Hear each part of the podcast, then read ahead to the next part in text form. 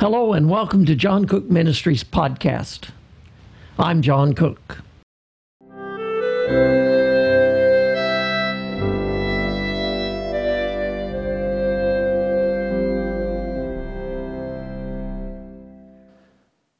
Today, in our continued studies on pastoral epistles, 2 Timothy chapter 1, this is lesson 7 and part uh, 1 of this study. We've been going through the pastoral epistles.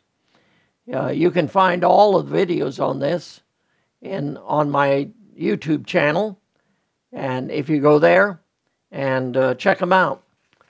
But uh, today we want to go to 2 Timothy chapter 1 and verse 1. So if you take your Bible and uh, turn there and realize this is a study whose purpose is to train young men for the ministry.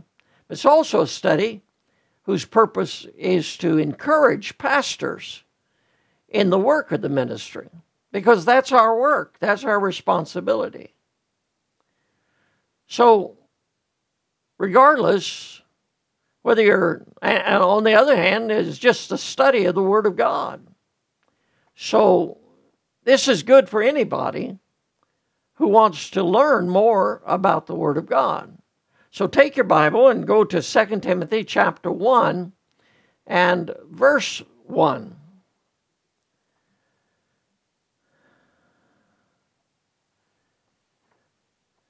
The whole purpose of the book, uh, of this chapter, I should say, is a personal message to a young preacher.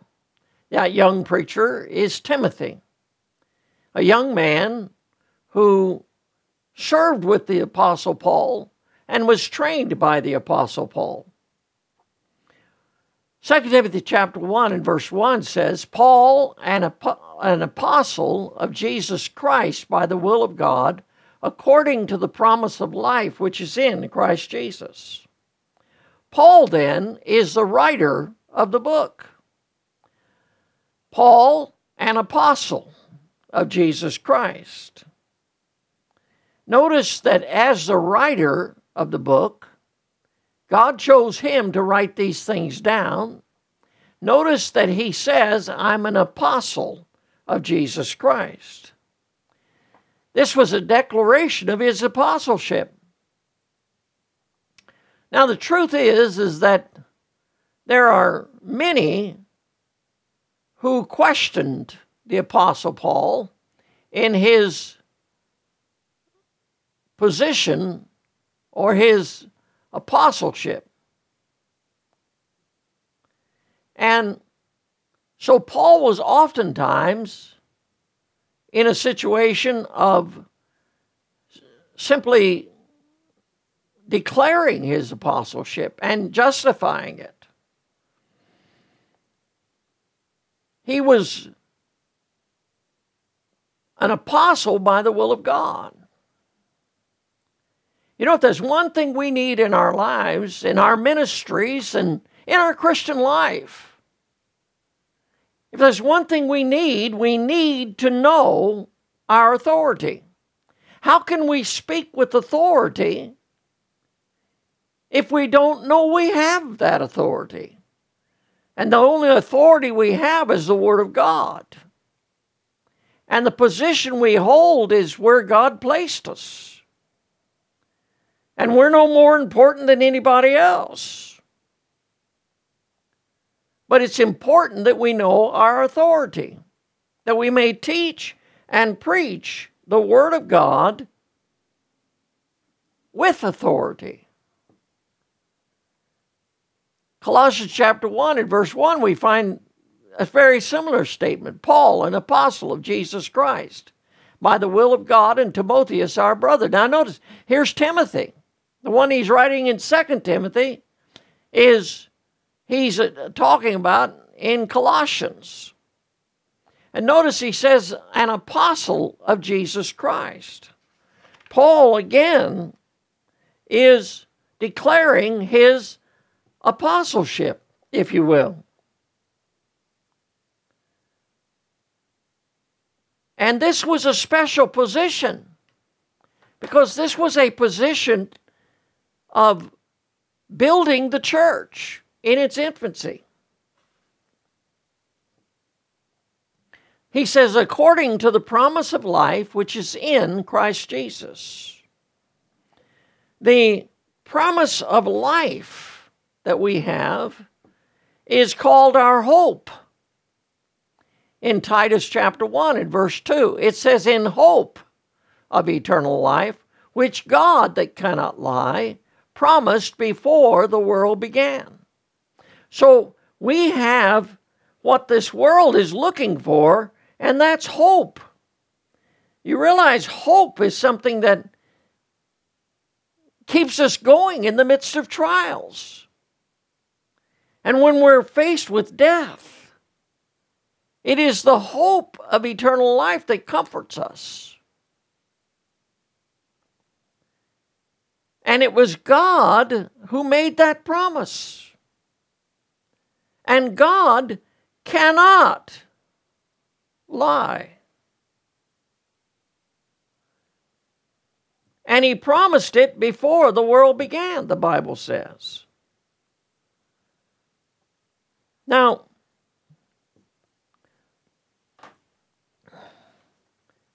Colossians chapter 3 and verse 3 says, For ye are dead and your life is hid with Christ in God. Our life is in the Savior. That's why we have eternal life. He has eternal life. We have eternal life because of Him. And notice that this scripture says your life is hid with Christ in God. He is our life. And without Him, we have no life. to whom God would make known what is the riches of the glory of this mystery among the Gentiles, which is Christ in you, the hope of glory. Not only is He the hope of our eternal life, He is the hope of our glory. The hope that one day all the things that have gone on down here, that it will be worth it all. He is my hope. So my hope is not in a what, my hope is in a who, and that's the Lord Jesus Christ. Jesus is my life. This is the record that God hath given to us eternal life, and this life is in his Son. 1 John chapter 5, verses 11 and 12. You have eternal life in his Son, the Lord Jesus Christ. He that hath the Son hath life. He that hath not the Son of God hath not life. So, if you have the Son, you have life. If you don't, you don't have life. It's that simple. It's not anything except salvation is a person. Let me write that down for you. Salvation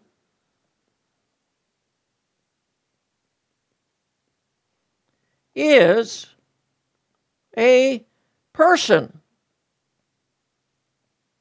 Should say the person of Jesus Christ. That's our hope. That's our life. And without Him, we have nothing. In Him, we have all things. And we know that the Son of God is come and hath given us an understanding that we may know Him that is true, and we are in Him that is true, even in His Son, Jesus Christ. This is the true God and eternal life. Let me get a drink here of my coffee. So we know. By the way, that that business, that word right there. No, no, that's the key word to First John. We know that the Son of God has come. We know that Jesus has come. He's given us an understanding. Not only do we have knowledge, we have understanding.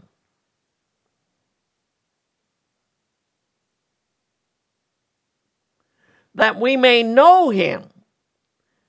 The knowledge we have that the Son of God has come, and we understand that we may know him, that is true. That's the Lord Jesus Christ. Jesus said, I am the way, the truth, and the life. And we are in him that is true. So not we know him, we are in him, even in his son, Jesus Christ. Jesus Christ is the true God and eternal life. This is the knowledge we have as Christians. He that believeth on the Son of God hath the witness in himself. He that believeth not God hath made him a liar, because he believeth not the record that God gave of his Son. What is that record? Well, this is the record that God hath given to us eternal life, and this life is in his Son. He that hath the Son hath life, he that hath not the Son of God hath not life. Listen, life, eternal life, is in Jesus Christ. And if Jesus Christ is in you, you've received him as your personal Savior, then you have eternal life. If you have not received Jesus Christ as your personal Savior, then you don't have eternal life. It's really that simple. It's not complicated. God made it so simple that the smallest child could understand it. It's all written out for us in plain words in the Word of God. So Jesus is our life.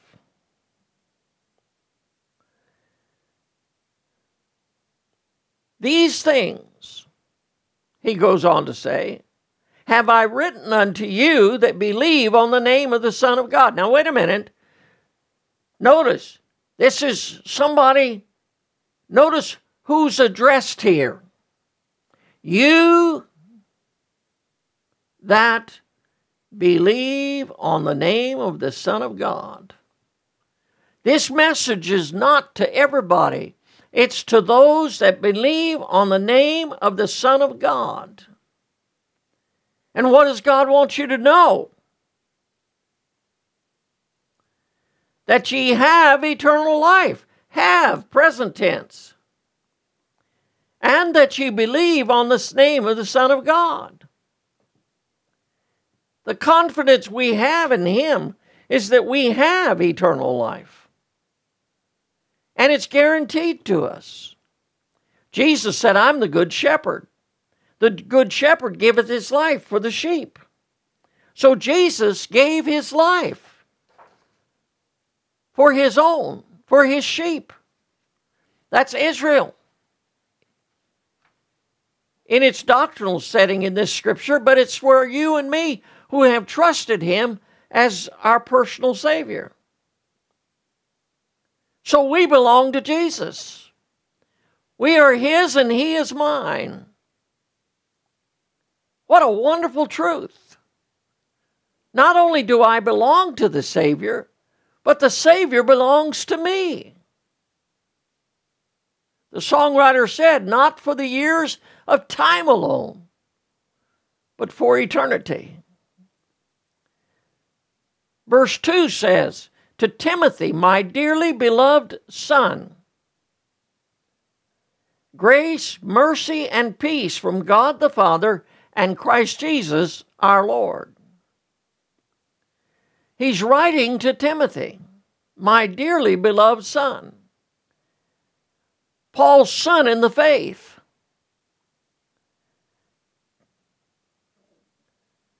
He's called unto my unto Timothy. 1 Timothy chapter 1 and verse 2 says, My own son in the faith. So this is not a physical relationship. This is a spiritual relationship that Paul has. grace, mercy, and peace from God the Father and Christ Jesus our Lord. Notice, God has a gift for us grace. My, what a wonderful thing grace is. Somebody said, Grace is God giving me what I don't deserve. And that's certainly true. When it says Noah found grace in the eyes of the Lord, God gave him what God chose to give him. And God has given us grace today. You have as a believer, I have as a believer, I have as a pastor, you have as a pastor, I have as a Christian, you have as a Christian, a born again Christian. Grace. God has given me what I did not deserve. Mercy. Not only has given me grace, but God has given me His mercy. That's God not giving me what I do deserve. Grace, God giving me what I don't deserve. Mercy, God giving me what I, excuse me, God not giving me what I deserve. I remember the story I heard as a young preacher. There was a gangster got saved, and the preacher was going to court with him. And he said to him, he, the preacher said to him, uh, Shall I pray for justice for you? And the criminal said, No, mercy, man, mercy. I need mercy. I don't know about you, but I know me, and I need God's mercy. Every day of my life, I need God's mercy. And I want it. But you see, this scripture tells me I have it mercy and peace. That's God giving me what's beyond my understanding. God gives me grace, God gives me mercy, God gives me peace. Think of that. This world is looking for peace. They're always talking about peace. The Bible says they say peace, peace when there is no peace. But God gives me peace. It's the peace of God which passeth all understanding shall keep your hearts and minds through Christ Jesus. The peace of God. That's God's peace. That's real peace. And it's the peace that God has given me. Where's this grace, mercy, and peace come from? From God the Father and Christ Jesus our Lord. God the Father is the source of all blessings. He has given all things into the hands of the Son, and the Son is the access we have to all those blessings. You see, I have I have righteousness, but it's not mine. I get it through the Lord Jesus Christ. He became my sin so I could become the righteousness of God in Him.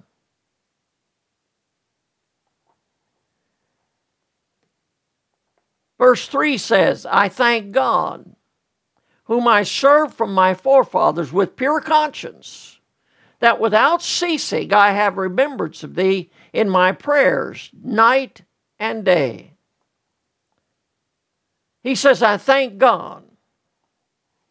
You know, all our thanksgiving belongs to God and should be given to God.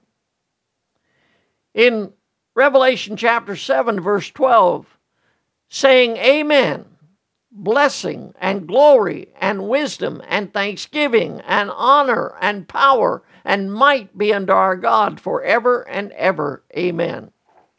Notice all these things that men count as important. all belong to our God. Blessing, glory, wisdom, thanksgiving, honor, power, might, all of it belongs to our God. What a wonderful, wonderful Savior we have. What a wonderful God we have. It's all of Him and none of us. And it's all about Him and not about us.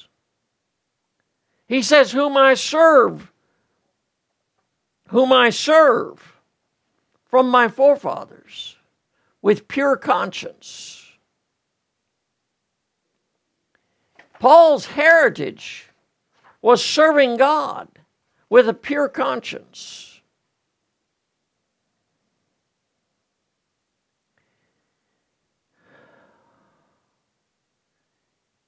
Romans chapter 9 and verse 1 says, I say the truth in Christ. I lie not. My conscience also bearing me witness in the Holy Ghost.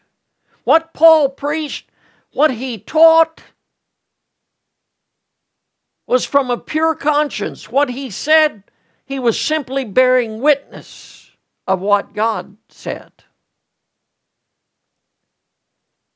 In Acts 24 and verse 16, the scripture says, and herein do I exercise myself to have always a conscience void of offense toward God and toward men. Paul lived to keep his conscience straight. It should be our constant prayer that without ceasing, he says, I have remembrance of thee in my prayers night and day. Notice, this is continuous prayer. Praying and remembering them in prayer. Second, 1 Thessalonians chapter 5 verse 17 says, "Pray without ceasing." How can you pray without ceasing? Well, you certainly can't be on your knees all the time. You, you, certainly can't have your head bowed and your eyes closed all the time. But that's proper prayer. But proper prayer is simply praying, talking to God, as a child would talk, as a child would talk to their to the to the father or to his parents. Praying prayer. When we pray, we are to simply approach it as talking.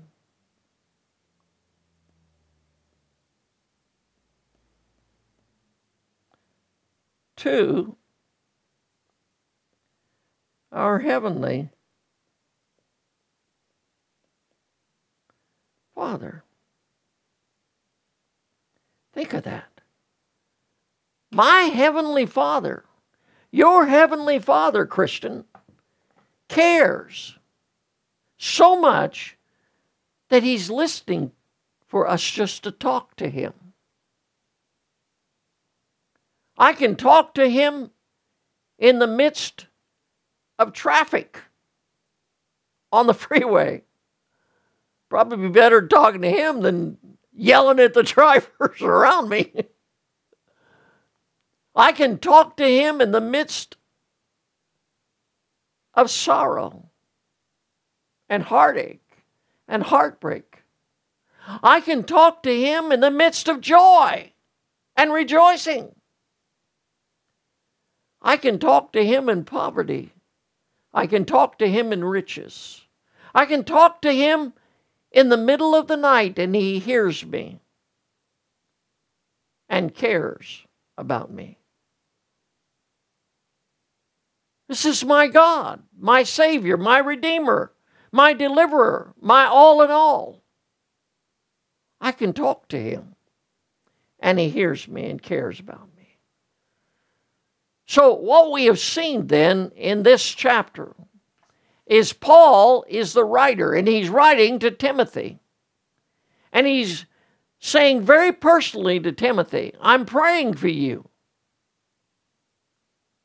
And I want you to know that I'm asking God for His grace, His mercy, and His peace in your life.